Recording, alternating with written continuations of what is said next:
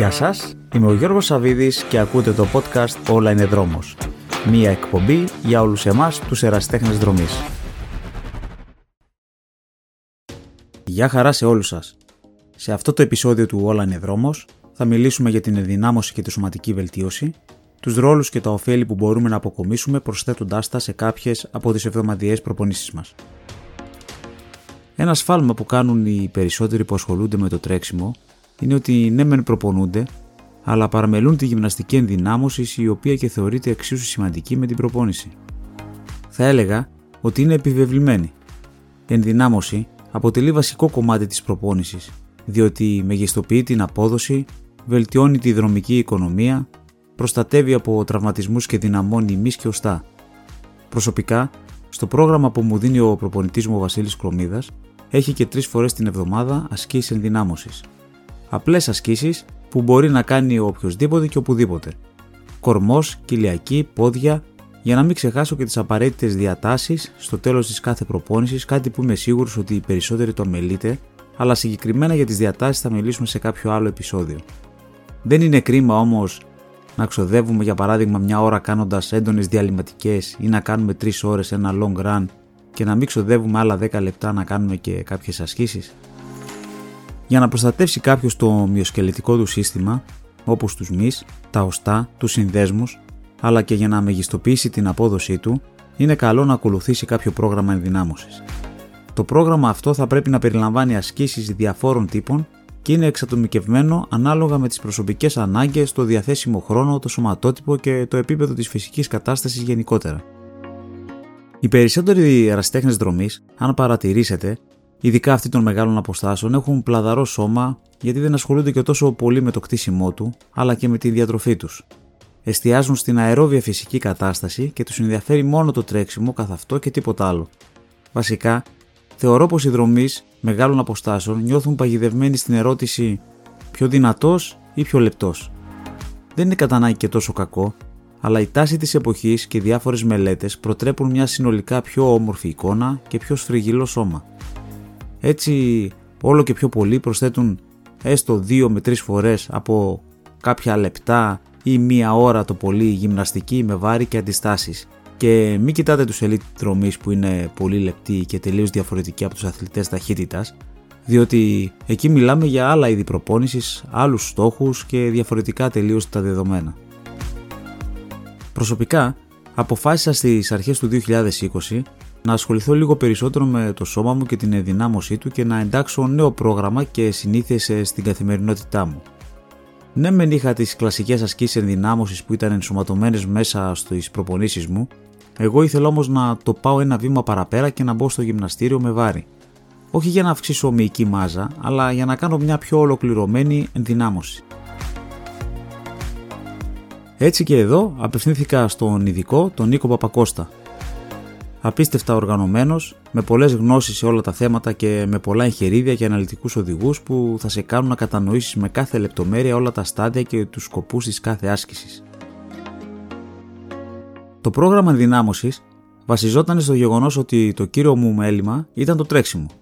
Σε καμιά περίπτωση με φουσκώματα και ακραίες γυμναστικές δεν θα ήθελα να χαλάσω όλο αυτό που κατάφερα να πετύχω και αγαπούσα το τρέξιμο δηλαδή. Ο Νίκος με έβαλε σε ένα πρόγραμμα όπου θα επικεντρωνόμασταν αποκλειστικά και μόνο στην ενδυνάμωση και το κτίσιμο του σώματος με σωστή γυμναστική, σε συνδυασμό όμως και με σωστή διατροφή. Είπαμε, το ένα πάει με το άλλο. Μέχρι τότε γενικά ήμουν πολύ καλά στα κιλά μου, αλλά δεν πρόσεχα και πολύ τη διατροφή μου υπό την έννοια ότι ναι μεν πρόσεχα σε γενικές γραμμές, αλλά δεν είχα σταθερό διατροφικό πρόγραμμα και δεν έδινα και τόσο σημασία γενικά στο τι τρώω. Πρωινό μπορεί να μην έτρωγα για παράδειγμα, μετά την προπόνηση να μην έτρωγα και πάλι και κάτι τέτοιες λεπτομέρειες. Το πρόγραμμα με βάρη και αντιστάσεις ανανεώνεται σε μηνιαία βάση, οπότε υπάρχει μια ποικιλία τόσο σε ασκήσεις όσο και στα μηχανήματα που χρησιμοποιώ. Στην περίοδο μάλιστα της πανδημίας του COVID-19, όταν και όλα τα γυμναστήρια ήταν κλειστά, γνώρισα και το TRX, Αναγκαστικά έπρεπε να εστιάσουμε στα νέα δεδομένα και να βρούμε νέες μορφές γυμναστικής και ασκήσεων που θα μπορούσαν να γίνουν είτε στο σπίτι είτε έξω. Το πρόγραμμα με TRX που μου έδωσε ο Νίκος μου άρεσε ιδιαίτερα και ομολογώ ότι με ενθουσίασε, διότι οι περισσότερες ασκήσεις θέλουν μόνο το βάρος του σώματος και ήταν κάτι το οποίο μου άρεσε πάρα πολύ. Το ακολούθησα για περίπου 4 μήνες και ακόμα το ακολουθώ σε κάποιες ιδιαίτερες περιπτώσεις που δεν μπορώ να χρησιμοποιήσω το γυμναστήριο. Το πρόγραμμα πάντως που έχω τόσο του γυμναστηρίου όσο και αυτό του TRX είναι για 3 εβδομαδιαίες προπονήσεις, διάρκεια πάνω κάτω 50 λεπτά την κάθε φορά. Τη μία μέρα περιλαμβάνει προπόνηση με πιέσεις, όπως στήθος, ώμη, τρικέφαλη. Δεύτερη μέρα τραβήγματα, όπως πλάτη, δικέφαλη. Τρίτη μέρα πόδια και κορμό. Το κτίσιμο και τα πρώτα αποτελέσματα άρχισαν να φαίνονται σιγά σιγά. Το κορμί μου έσφιξε, οι μυς άρχισαν να φαίνονται, έδειχνα πιο γραμμωμένος και γενικά ήμουν σε πολύ καλό δρόμο και πολύ ευχαριστημένος. Μην φανταστείτε βέβαια τίποτα τρελό, αλλά η διαφορά σε σχέση με το ξεκίνημα ήταν ιδιαίτερα εμφανής. Το μεγαλύτερό μου όμως επίτευγμα ήταν ότι ένιωθα πολύ πιο σταθερός και δυνατός στα τρεξίματά μου, σε αυτό που εξ αρχής είχα εστιάσει και ήθελα. Για να έχετε έτσι μια πιο ολοκληρωμένη εικόνα, καλό είναι να πούμε και 2-3 ακόμα πραγματάκια όσον αφορά τους μυς. Βασικά έχουμε δύο τύπους μειών, της ταχείας και αργής συστολής. Οι αθλητές που τρέχουν μεγάλες αποστάσεις τείνουν να έχουν πιο πολύ ανεπτυγμένες τις μυϊκές ίνες αργής συστολής, ενώ οι δρομείς ταχύτητας έχουν συνήθως περισσότερους μύες ε, ταχείας συστολής. Ναι, μεν και εμείς οι δρομή μεγάλων αποστάσεων χρησιμοποιούμε κατά βάση τους μη βραδίας συστολής, σε μερικές όμως ασκήσεις όπως οι διαλυματικές ή τα tempo run, χρησιμοποιούμε και τους μη ταχείας συστολής.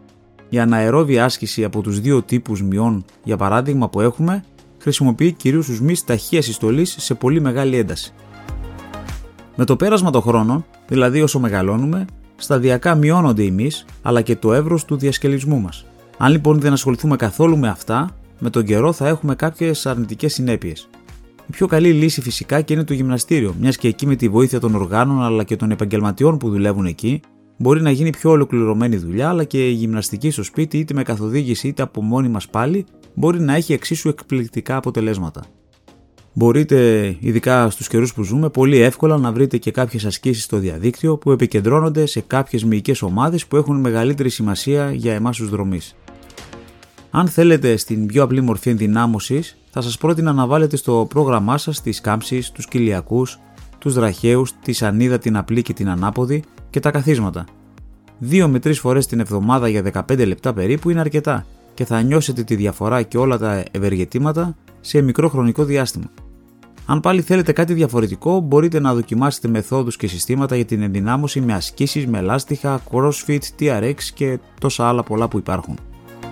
Συνοψίζοντας και θέλοντας να δούμε ολοκληρωμένα τα ωφέλη που κερδίζουμε και πετυχαίνουμε με την ενδυνάμωση, θα λέγαμε τα εξής. Αποκτούμε πιο δυνατά οστά κι εμείς, μεγιστοποιούμε την απόδοση και την αντοχή μας, βελτιώνουμε τη δρομική οικονομία, προστατευόμαστε από τραυματισμούς αλλά και επανερχόμαστε πιο γρήγορα από αυτούς, αποκτούμε μυϊκά συμμετρικό και όμορφο σώμα, διατηρούμε με το πέρασμα των χρόνων τη μυϊκή και οστική μας μάζα. Ακολουθήστε ένα σωστό πρόγραμμα με ασκήσεις ενδυνάμωσης και θα αποκομίσετε πολλαπλά ωφέλη και στο τρεξιμό σας και πιθανόν να δείτε και τις επιδόσεις σας να βελτιώνονται, μειώνοντας σημαντικά παράλληλα τις πιθανότητες τραυματισμού. Σαν γενικό κανόνα πάντως, ό,τι κάνετε σε σχέση με την ενδυνάμωση, μόνο ωφέλη μπορείτε να αποκομίσετε, αλλά βάλτε στο μυαλό σας και τους εξής διαχωρισμούς. Άλλο η γυμναστική και η άσκηση, άλλο η φυσική δραστηριότητα και άλλο το fitness. Η άσκηση έχει συγκεκριμένο χρόνο, συγκεκριμένη ένταση, διάρκεια και λειτουργία. Βοηθάει το σώμα μας όχι μόνο οργανικά αλλά και ψυχολογικά.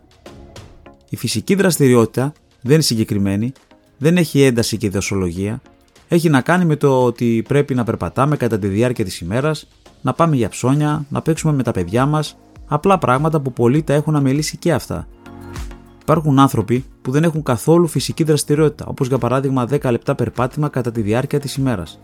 Τέλος, το fitness είναι μια πιο επαγγελματική προσέγγιση στη γυμναστική που απαιτεί συνέπεια, θυσίες, στερήσεις και συγκεκριμένη διατροφή και τρόπο ζωής. Σας ευχαριστώ πολύ που με ακούσατε.